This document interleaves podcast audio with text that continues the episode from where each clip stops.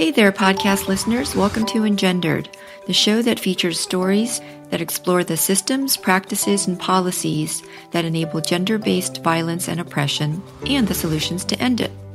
Engendered is sponsored by Can Do It, spelled K A N D U I T, and I'm your host, Terry Yuan.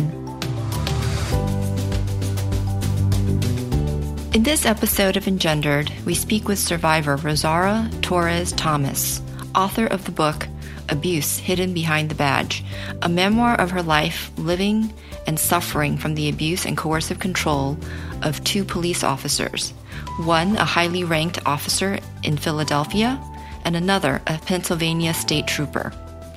Listeners may recall that in episode four of Engendered, we spoke with Ruth Glenn, C E O and president of the N C A D V, about rates of domestic violence and how certain groups of people commit higher rates than others. National trends show that law enforcement professionals are one such group. Two studies have found that at least forty percent of police officer families experience domestic violence, in contrast to ten percent of families in the general population.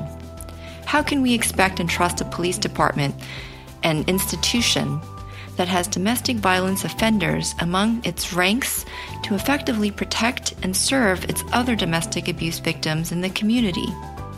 At the same time, domestic disturbance calls account for the highest proportion of police-related fatalities. Our guest today, Rosaura, suffered two retinal detachment surgeries stemming from her experiences with domestic violence and has since become an avid activist speaking out against domestic violence and, more specifically, the code of silence within police departments. Let's turn to my conversation with Rosaura now. So, Rosaura, tell me about the beginning of your relationship. What was your husband like when you first met? And how did the relationship progress so quickly? Can you walk us through the timeline? Sure. I uh, I met Keith thirty-five years ago. I was staying with my sister, Mary Lou, at the time. This is back in nineteen eighty-three. And I remember walking into the apartment. My nephew, David, was in a hospital. He just had knee surgery. He was a little guy. And Latinos tend to talk loud, and we're we're kind of loud family, but we're good family. And as I'm walking through the door, I'm coming in with my father. Um, my father was Ishmael, and I'm, you know, we're talking in Spanish. And when I walked into the apartment, I saw him, and honestly, I say it was love at first sight. He was. I, I called him my prince in shining armor. This is how I, I looked at Keith. And we, that whole entire night, when my sister introduced me to him, we just talked, and he showed me a picture of his little brother, Tony, who's now in his forties, and he's a grandfather now. And we just talked, and he met my children. I had my children when I met Keith, um, my from previous relationships. But he was he was everything that I dreamed of, and I and I dream as, you know, being coming from poor, coming from North Philly, and I, I didn't deserve. And oh, well, when I when I think about it now, it's it's kind of emotional, but it, and it's kind of sad because I met him in January of nineteen eighty-three, and fa- Valentine's Day of nineteen eighty-three, he proposed. Well, he proposed before then, but I received my engagement ring back then, and I and I thought, wow, somebody wants to marry me. I'm a mother. I'm a single mother with three children. And somebody wanted to marry me. And I thought, no way. This man who who was getting ready to go into the Navy, he was taking off um, military leave from the Philadelphia Police Department. And Keith was, um, he was only gone for a couple months in the Navy. And in a matter of months, there was a school that he he could not get into. So he got honorable discharge. And when Keith returned back from Chicago, because that's where he was located at, he took the children and I, we, we left Camden and we moved to Philadelphia. We moved to the King Sessing area. And that was in, um, oh dear, when was this? I can close my eyes and I can see us moving, and we were preparing.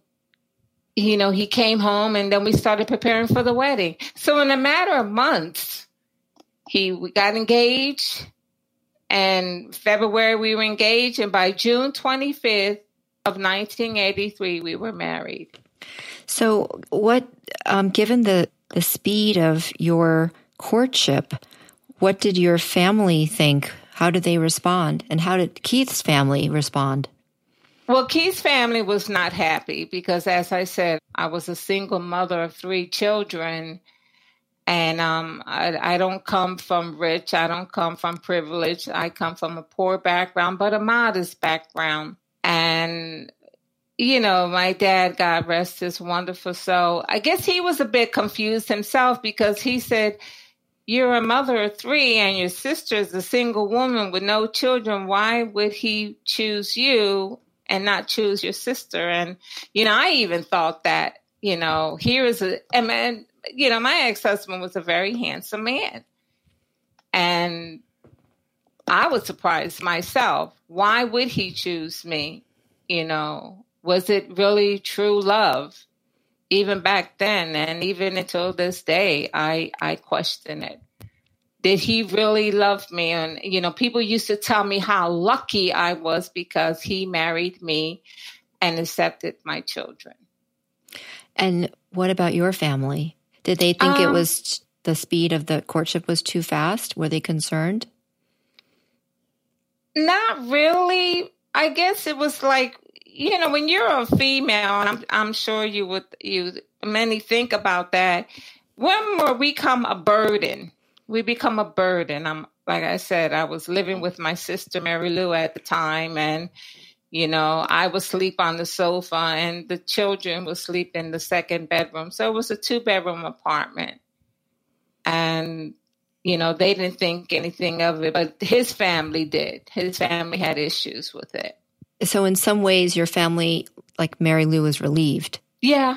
And and I guess what I hear also, the underpinning of how all of this came together so fluidly is that everybody in the, you know, equation really subscribed to the notion of women as property in a way that you were like a burden. You're you're describing it yourself, and the, the fact that you have kids, you're using society's definition of worth, which is arbitrary and artificial, to define your value and status.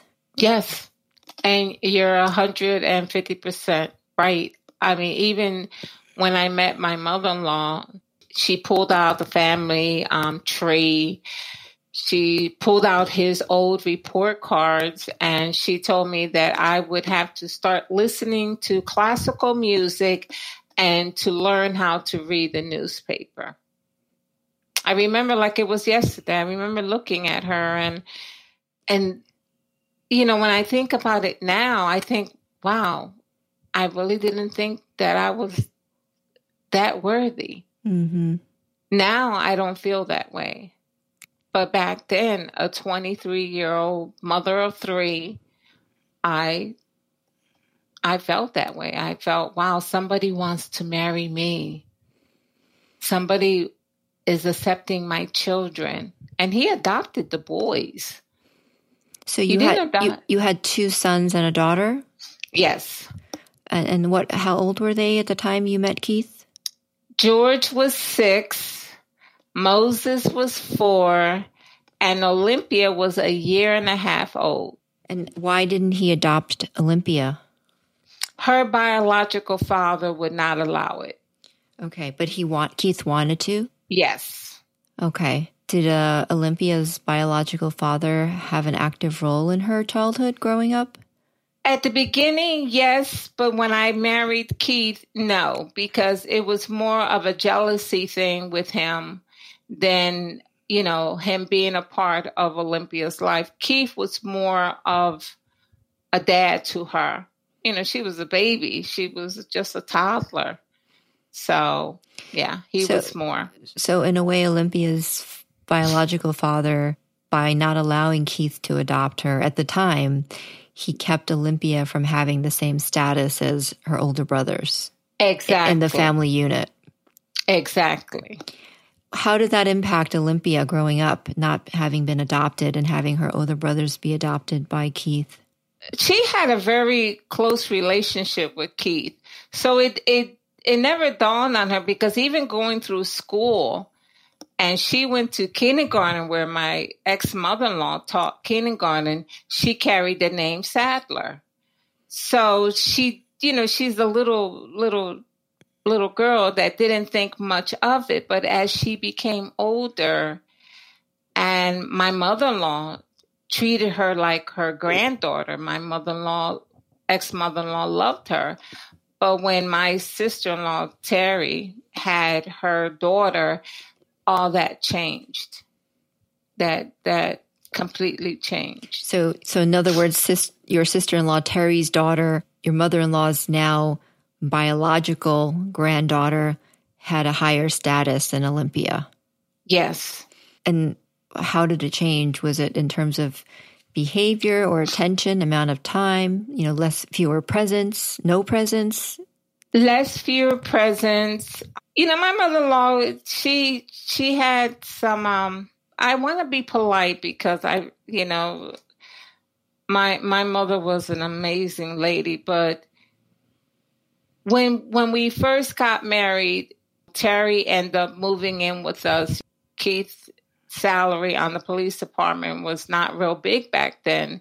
So my mother-in-law threw Terry out, and she ended up living with us. And when Terry and her would have arguments, my mother-in-law would want to take it out on me, and I didn't understand it. She would come into our home, and she would yell at me, and I'm just sitting there looking like, am I missing something?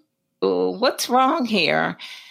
And it just it just went downhill from the minute I became Missus Keith Sadler. Mm-hmm. It did. It really did. The abuse was not only from him, but it was also from that family. So can you describe first what your relationship with Keith was like? I guess this precipitated after you got married. How did the behavior change? How did he treat you? The behavior changed. He didn't like the way I dressed. So I started dressing like a preppy. I've never been to prep school. I, I've never even walked into a prep school. And I started wearing long plaited skirts, penny loafers. I started taking temporary jobs. I started working for I B M as a receptionist. I worked at the dental school at the University of Penn. And every paycheck that I received, I would sign them over to Keith, because I felt that as his wife and now working, it just wasn't enough. So every little money that I got as a temp, I would hand it over to Keith. And even in the house, you know, I would try to, you know, keep up with the house, keeping it clean, dealing with the children. I never felt that it was quite enough. What would he say to you if you didn't get these chores done or you didn't meet the expectations he set? Really didn't say anything. What started the physical abuse was Terry wanted to be the woman of the house. And I was on the phone with one of my friends, and her, one of her boyfriends back then had called the house, and I asked him, can you give me call five minutes and call back? And um, I told Terry, look, um, he just called, and I asked him if he can call back, and she became very irate with me. And this is when people started wearing tips or um, artificial nails.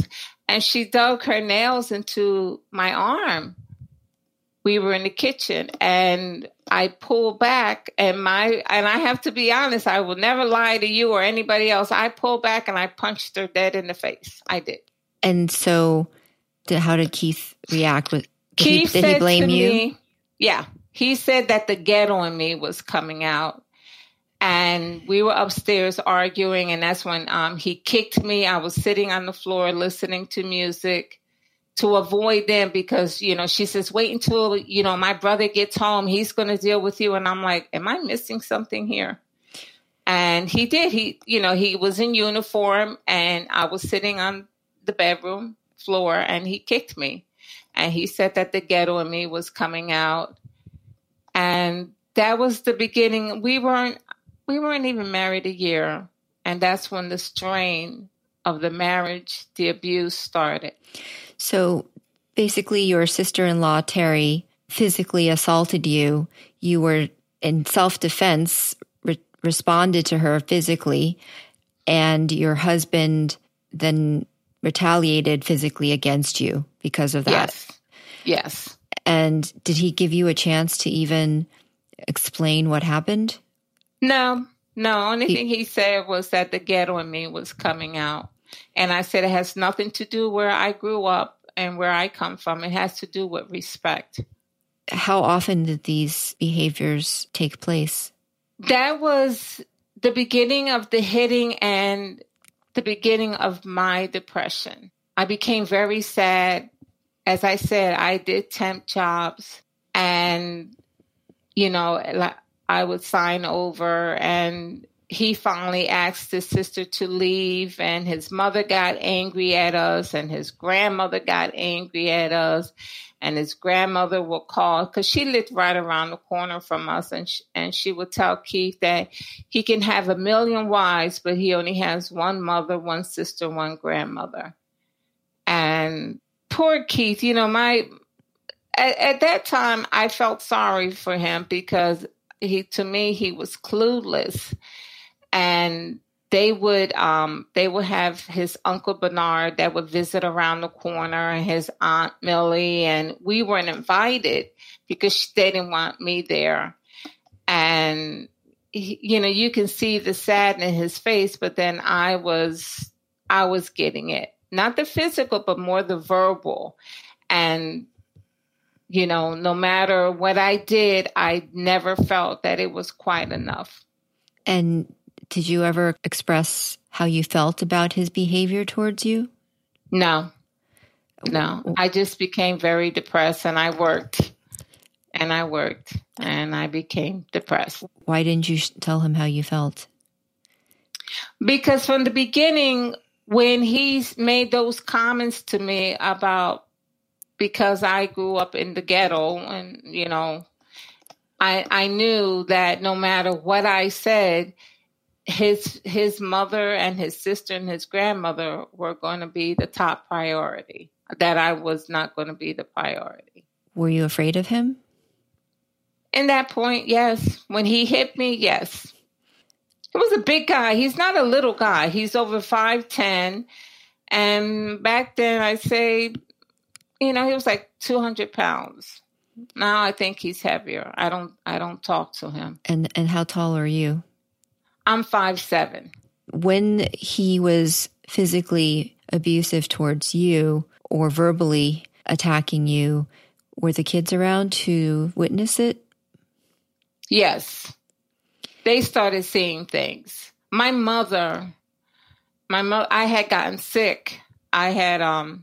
My ovary had ruptured, and my mother came to help me, and my mother would look at me, and she goes, I know something's going on, but you're not talking. And I said, what do you mean, Mom? She goes, something is happening, and you're not talking. And she was right. The abuse started the minute I became Missus Sadler. It was not only physical, but it was verbal, it was mental, it was financial, because I never felt like I had any right to say anything. That I, you know, having the Sadler name, you know, it didn't matter. I had no right. I didn't have the right. And the family made that very clear. They made that very clear. How did your children respond? Did they ever say anything to you about what they witnessed with Keith? Did they ever no, say anything to him? N- not until they became older. So basically they were just quiet witnesses and... Yes. Uh, were they afraid as well? Oh, yeah. How did it manifest their fear? Like, did it impact their health, their school, their behavior? School. Moses, he is now going to be forty at the end of the year.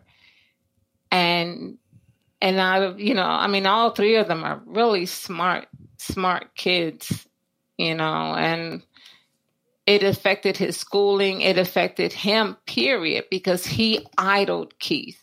He idled Keith so much that he wanted to be a police officer. And Keith told him that he would never recommend him for the police department. And that crushed him. And Moses, he just went downhill after that. Why did Keith think that he would not be a, a good police officer? Keith is very controlling. He wants to control everything and anything. And that's that's him. And I guess because, you know, Moses... Moses was always, he's a lot like me, very sociable. He socialized with everyone, jokes around. You know, he's done stand-up comedy, you know, just just in all. He was an amazing kid. No one can tell me differently. But I think when he started seeing things, I really think it affected him. And when he was in school, him and his friend would be running all over the school to the point, Terry, that that Harvard school convinced us that Moses should be put into a psychiatric hospital to for observation. And I I felt like I had no say-so.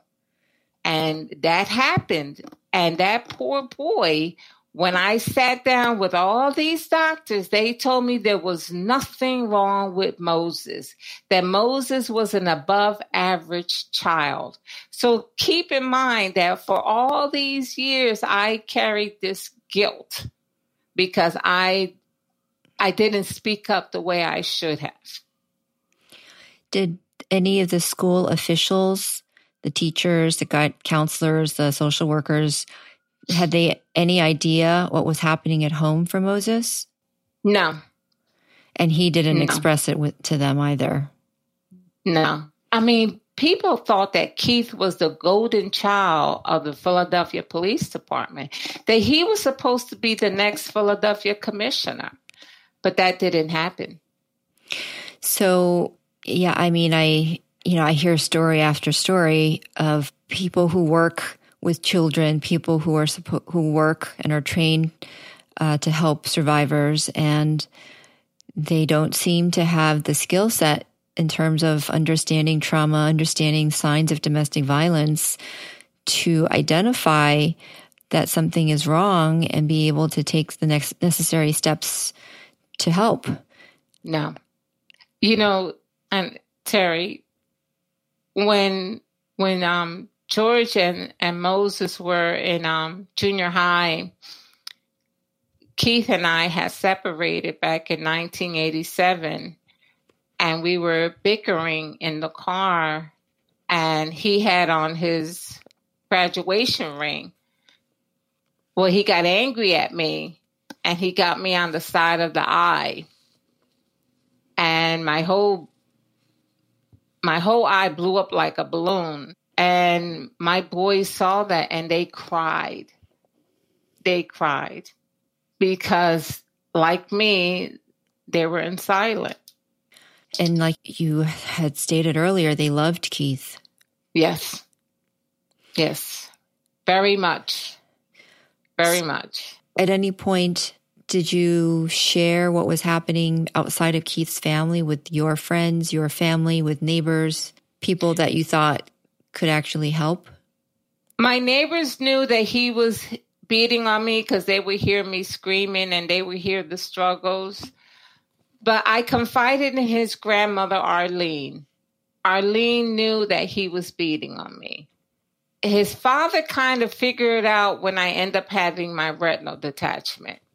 And he did call me to ask me how I was doing. So, because, you know, retinal detachment does not happen with someone blowing in your eye. It's blunt trauma. The neighbors, if they knew, they never did anything. No, he's he's Be- a cop. Did they ever state that directly? Like, we wish we could help, but we're scared to?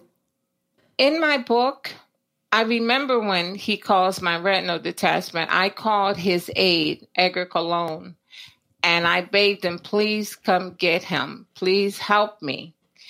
And his response to me was, Rosa, I can't help you. He's the boss. He's my boss. And he couldn't help me.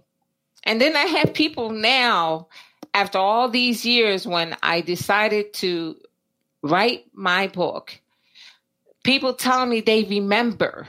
They remember when he was beating on me. They remember. And I'm like, but but they couldn't help me. But I'm I'm just one of so many, Terry, that are either dating or married or the mistress. I've met more mistresses than I met wives of police officers. You know, you were mentioning earlier about the financial abuse when you were working temp jobs. Yeah. You had to give your paycheck to him. Yep. And you didn't really have any say about how to spend the money. You also mentioned when we had spoken that you started school at some point. What was Keith's reaction to that? At first, he was fine with it. My dream was always to become a paralegal. Um, it, it was always my dream. I love law.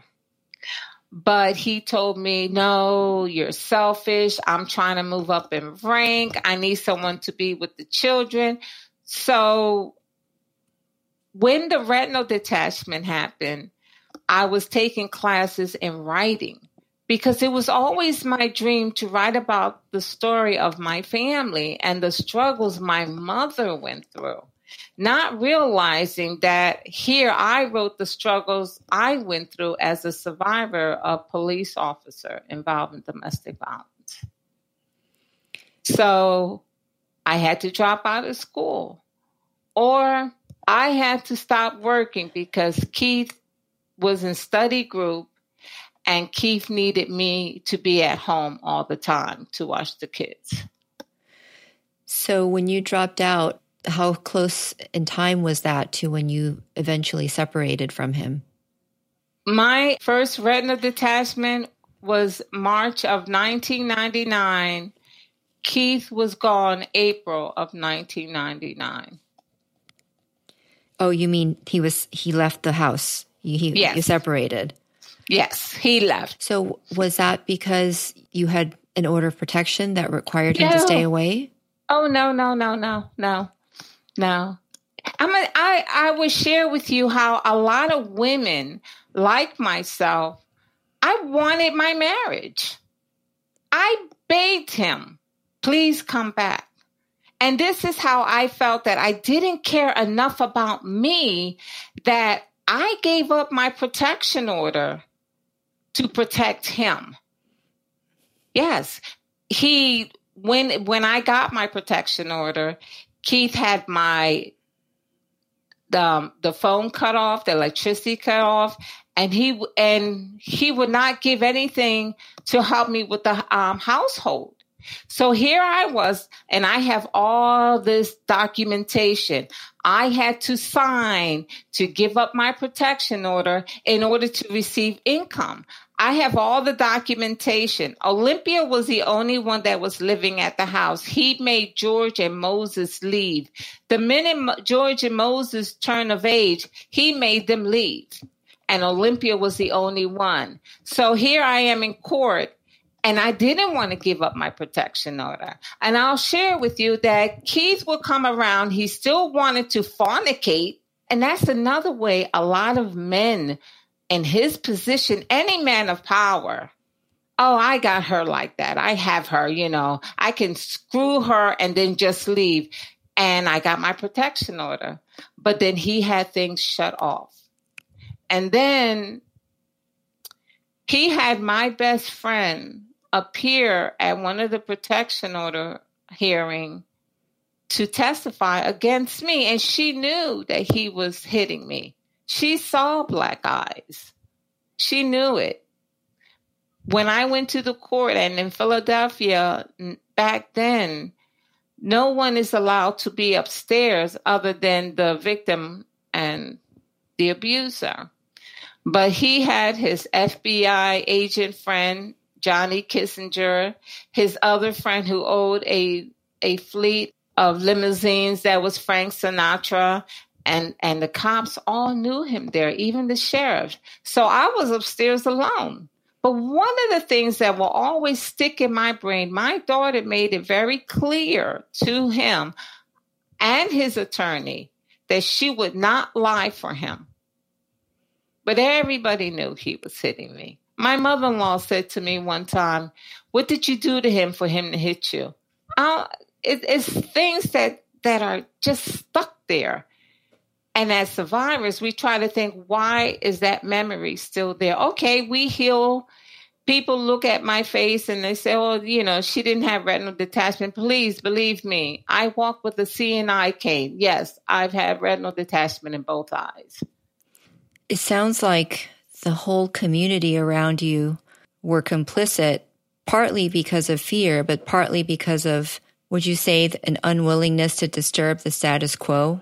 Their own perception of how things should be?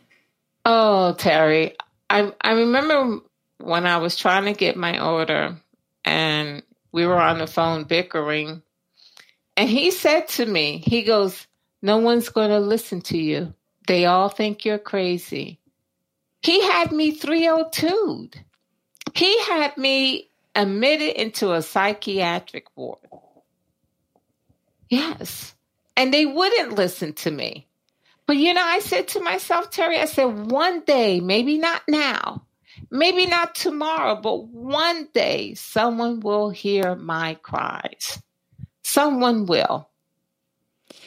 One day. When when they didn't listen, for example, when you were committed, was it less that they didn't believe you or that they needed to comply to stay safe themselves? To save themselves. So they knew that you were okay, that you were sane, oh, yes. but they needed, yes. but they had to do this anyway. Yes. I mean, I became suicidal.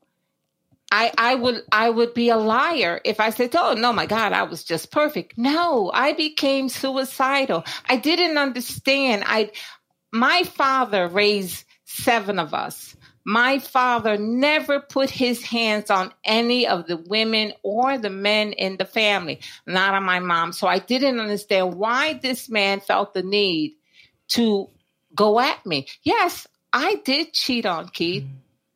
I did. I'm not going to, as I said, not perfect. I did. And when he found out I was cheating, I paid dearly for it.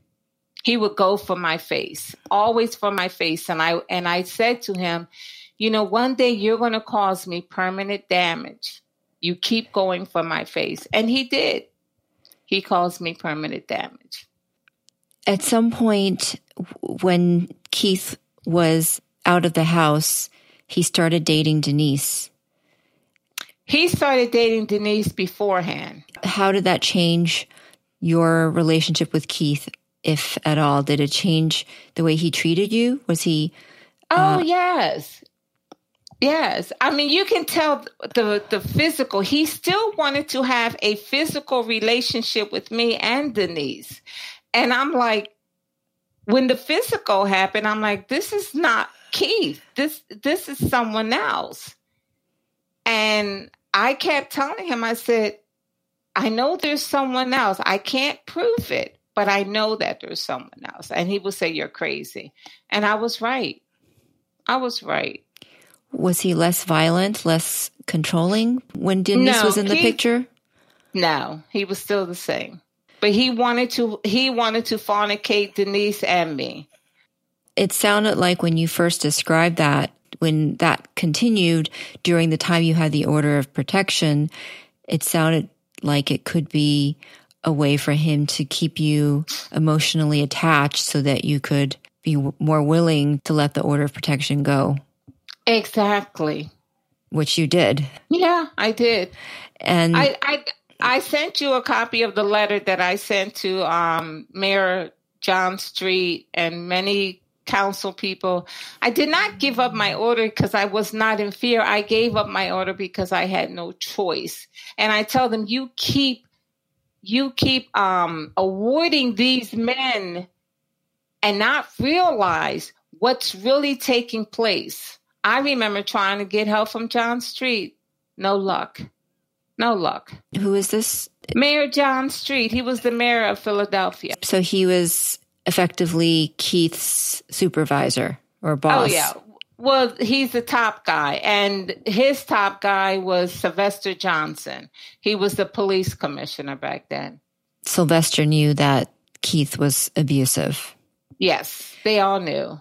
How common was it in the department? Do you know if other wives of police officers in the, in the Philadelphia Police Department were also abusive?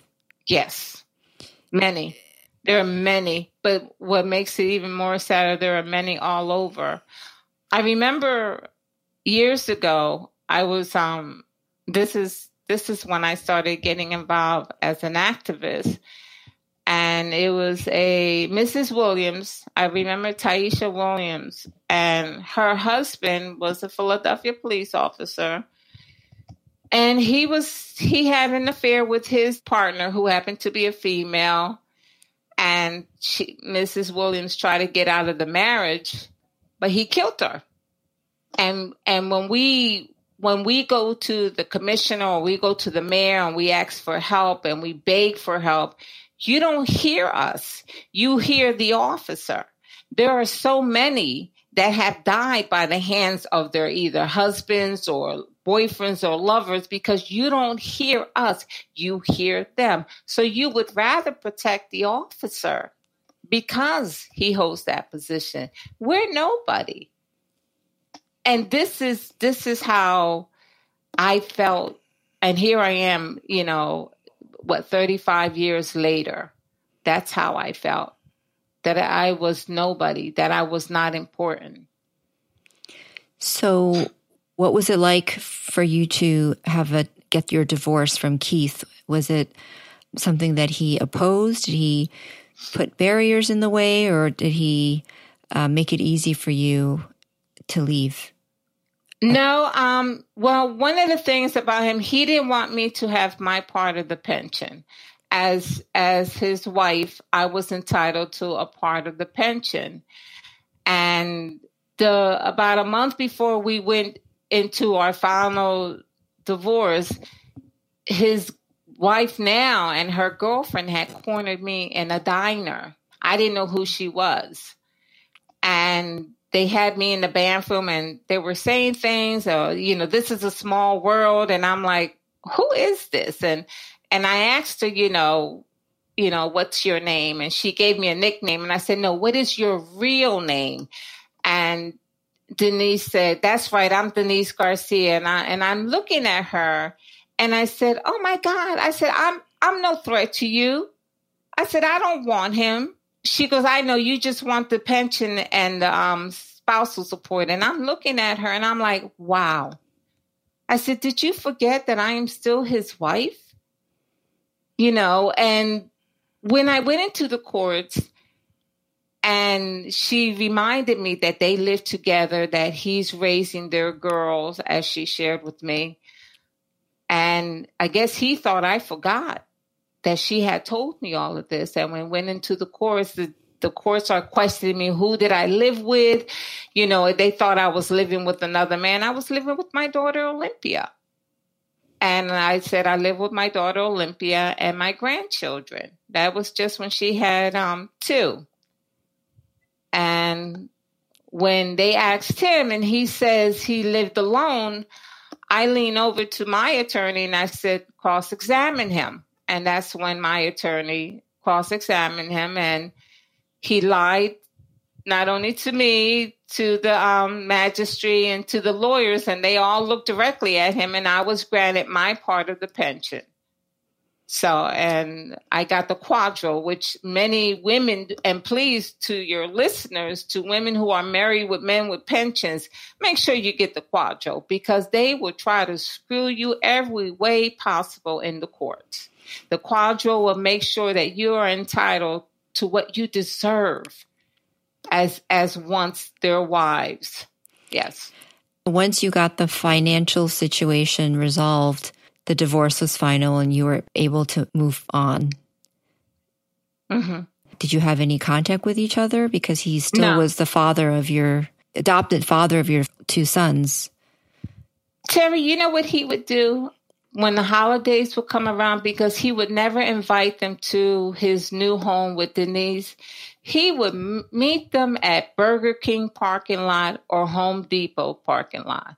Excluded when he became chief inspector for the Philadelphia Police Department. He did invite them to the ceremony. They were excluded when he became the chief of police of Lancaster. And he knows that when you hurt the children, you hurt me. So no, he never knew that I was writing. He never knew that my whole, my entire plan was to write my story. He never knew. So after your divorce, he basically didn't have He had minimal contact with your sons. Absolutely. And in particular, during the holidays, as you were yeah. saying, he made it clear that they were excluded. Yes. As a matter of fact, when George was little, and I'll, and I'll say this, when he was little and we first separated, George wanted to see him. And he asked George, well, why don't, why do you want to see me? Why don't you go look for your real father? And that broke Georgie's heart. George said, but you are my real father. So that's something that stays with my children. Here they are, uh, adult men. George will be forty-two in December. Moses will be forty. Olympia will be thirty-seven next month. And there are things that they remember that does hurt. It, the Olympia was the one that had to pull him off of me. He had me, when he got me across the face and caused my retinal detachment, he had me in the kitchen by the throat, and she pulled him off of me. These are things that they live with now. So no matter what people say, years can go on. The memories of the abuse will always be there. It will always be there. How do you think the experience impacted your children's relationship with their romantic partners, with their friends, with themselves? Not very well.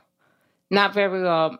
Moses had some very sad relationships. And, you know, he he, he would say, you know, Mom, I put this many years. And I said, Moses, I understand. I I know that you invested a lot of years in this relationship. I said, but, you know, God has a reason for everything. And that's how I looked at it. Olympia, she has three children, but she's a wonderful mother.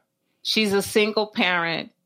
And I'm and I'm so proud of her. George, George is married now um, to my daughter-in-law, Sylvia, and he is raising Araceli, her daughter, but she's my granddaughter too. So I say I have five grandchildren. And I, I said, no matter what, nothing, nothing is a is perfect, but you know, you work at it. You work at it. What is it that you think has impacted them the most in terms of the relationship? Is it the pain? Is it the you know the grief rather? Is it the self-worth? Is it the way it impacted you and maybe feeling guilt that they're shouldering unnecessarily because it's not for them to hold? Yeah, what do you think it is? I, I think it's everything. But one of the things that always would, would stick in my brain, and I remember like it was yesterday, he would always tell them that they weren't going to amount to shit, that they were nothing. And and like I said, as, as when they were little, it was, to me, it was like education. Education is important. But as they got older, he would say to them that they weren't going to amount to shit. But I would just say, don't listen to him. You can be anything you want because you're amazing young men. But it was so hard and difficult to say, don't listen to him because they idolized him. They thought he was like the greatest. And I used to say, please don't listen to him. So it didn't matter what I said. They felt that his word was gold. Do you think that if there were another male role model that could model healthier, positive behaviors in their life, that that would have made a difference? Yes. Or, yes, I mean, I were there other role models? I, I like you, have did you have siblings? Brother. Yes, I, I am the youngest of nine. My mother had nine of us, but they weren't, sadly, they weren't, you know, at that time in their lives, they weren't high. I wouldn't even confide in them. Oh, Terry, I carry so much guilt and shame. I couldn't tell my parents that this man was beating on me. I couldn't tell them. It was it was the shame I carried. It was everything, the shame, the guilt. Maybe if I did something, maybe if I was, um, if my hair was longer, if I was thin enough, maybe I didn't feel like, because his family had a thing about light-skinned people. You had to be light-skinned in order to be accepted into their family. Being Boricua, being Puerto Rican was a no-no, but I was light-skinned with long, good hair. That's how they looked at me. So here is a, a light-skinned African-American family who would look down even, even on their own people. If you were brown-skinned, they really weren't accepted into the family. They it, they were a part of an organization called Jack and Jill. And Jack and Jill, back in nineteen thirty-eight, if you didn't pass the paper bag syndrome, you were not accepted into this organization. So this is the organization that Keith and his family were a part of. So I, my brothers were into their life, and I didn't look to them because I carried so much shame and guilt. My brother would say to me, Ishmael, he would say, well, why didn't you say anything? I said, are you kidding me? If if I said something to you, you would want to beat his ass, and then he would end up killing you. He would have shot you. Let's be real. He would have shot you. So I had to I had to hide what was going on. I wouldn't see my family when I had the black eyes. I wouldn't see, but his grandmother, Arlene, God, God bless her, you know, she knew. She knew. And she carried, you know, what was going on to her death. She knew he was beating on me. She couldn't do anything. No. No. What was it that helped you get through day to day all of that uncertainty and fear and shame that you carried with you? When I lost my dad, my mom died in two thousand three, and then my father died in two thousand seven. And when I lost both my parents, I stood with my dad until he went home, and I and I felt his last heartbeat. I I went and got help. I went to Women in Transition here in Philadelphia, and going there for a year and going through the therapy with my other sisters of domestic violence, I realized, my God, I am a dynamic person. I'm a good person. I'm not an evil person. I never committed a crime. And here I was getting my behind whipped by this man who says he loves me and he's going to stop. But then I realized that I didn't love myself enough, Terry. And the most important thing to my sisters, you got to love yourself, because they don't love you enough because they're putting their hands on you. So, Terry, I learned to love me. And once I loved me, that was it. I, I decided, even with the flaws that is in my book, because of the way my vision is, I was going to come out with the story. And Abuse Hidden Behind the Badge has made me free. And I came through that dark tunnel. I felt like I was in the dark tunnel, that at the end of the tunnel, I see the light, but I couldn't get there. And I'm free. I'm free. You spoke about your family being loving. Yes. How does one come out of that experience not loving oneself? It's, it has to be something external from that, I guess. I'm wondering what you think those contributing factors are. My grandchildren. When my my first granddaughter came into my life, Ileana, She will never go through what I went through. She is such a strong young woman now. She's eighteen. And she's amazing. And I promised myself that none of them would ever experience what I experienced. And then I decided to help other survivors. I will go into the courts where Women Against Abuse refused to help me because of who he was. They wouldn't help me. I, I have to be real. They knew, and I reached out to them, but they wouldn't help me. So these wonderful grandchildren gave me that inner spirit and my mother's voice and my father telling me to continue the fight because I deserve better. So that's exactly what I did. Looking back now, what do you think might have planted a seed in you or helped you be able to make a move more easily to recognize that you are worthy of being safe and, and secure and and happy? Is there anything that someone from the outside looking in can do to nurture that? One of the things that I learned that we cannot guilt, shame, or blame another sister survivor. Don't do it. You know, don't ask her, why did you stay? Don't ask her, well, what did you do? They need support, and I will not blame another survivor. I will not guilt them, and I will not shame them. I won't, I refuse. I'm, I've talked to women all over, and even in the U K, because one of the things I said, I would never, never blame, shame, or guilt another sister survivor. So I carry that with me. When someone tries to guilt me, and believe me, I got attacked verbally by some of his friends because I wrote the book. I'm I'm looking at them. I said, I'm dynamic. And I said, I'm an award-winning author. I said, what can you say about yourself?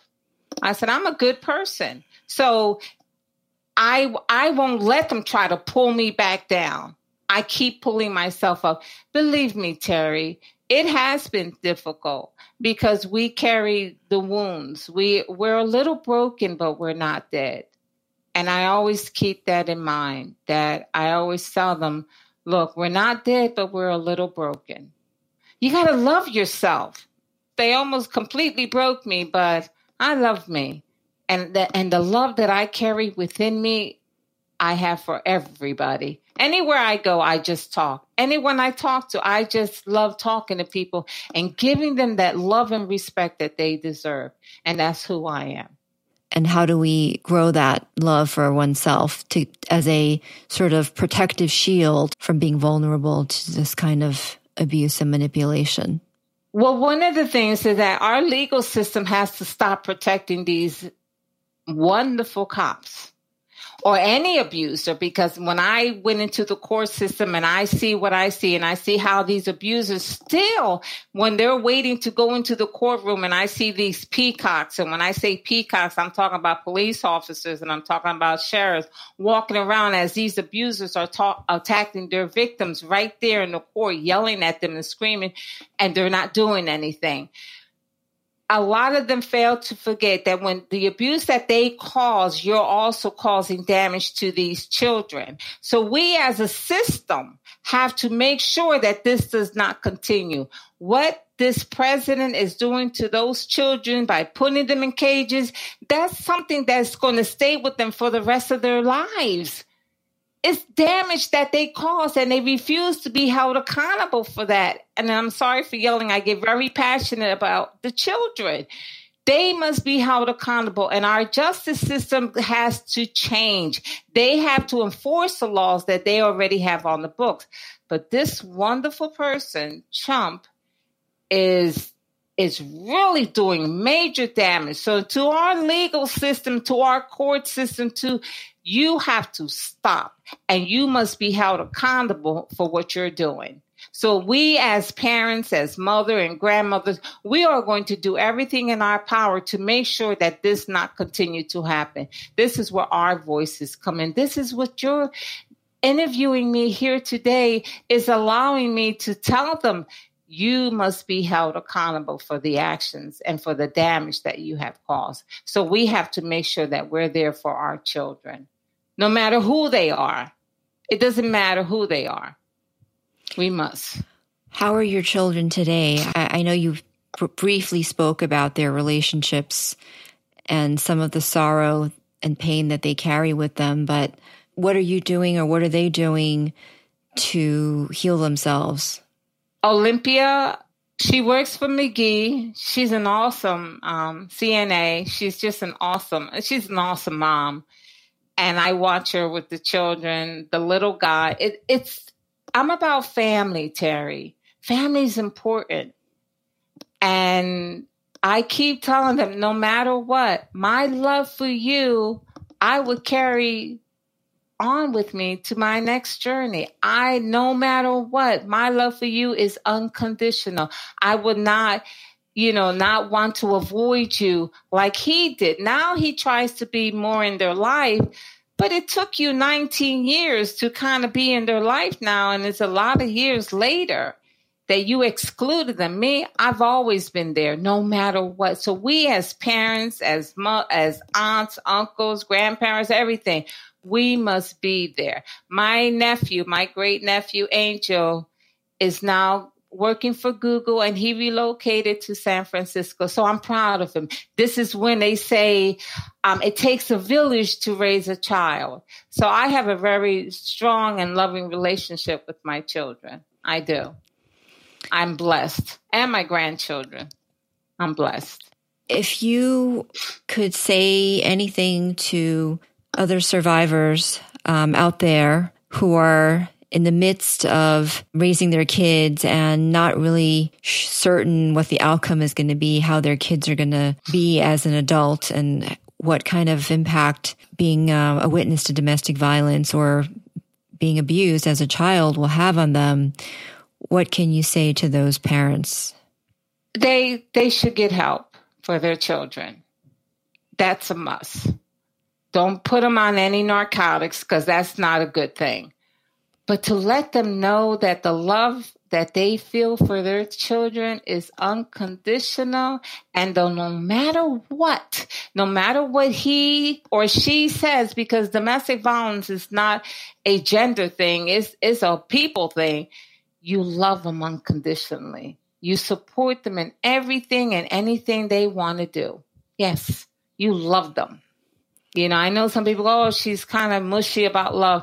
Well, that's all I have left, and faith. All I have is faith and the love that I feel inside. That's all I have left.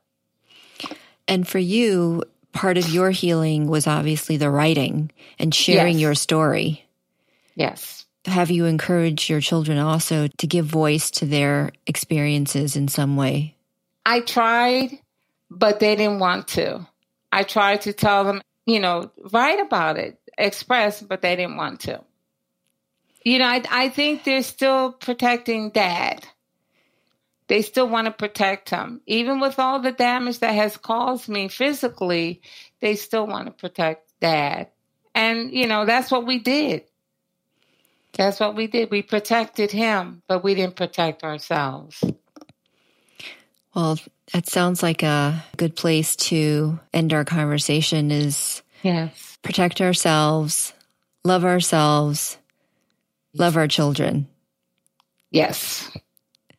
Thank you so much, Rosaura. Thank you, for Terry. Sure. Thank you. You're very courageous. You're an inspiration. And I wish you continued light and progress in your healing, in your journey.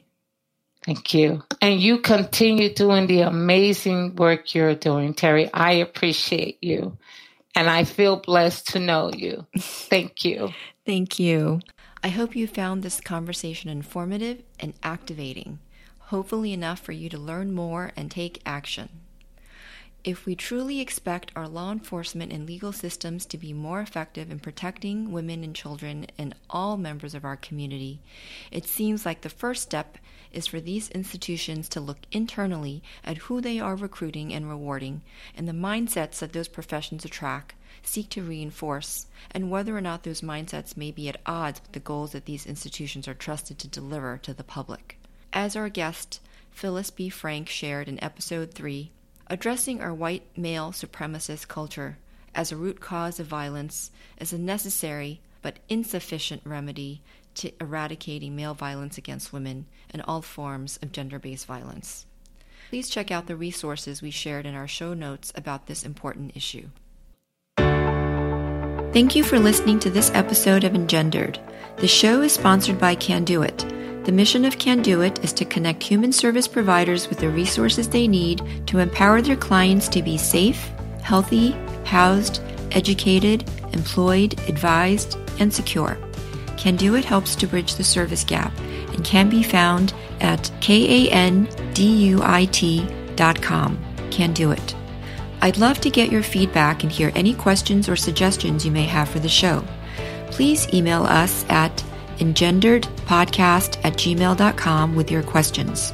Until next time, I'm your host, Terry Yuen. Thank you.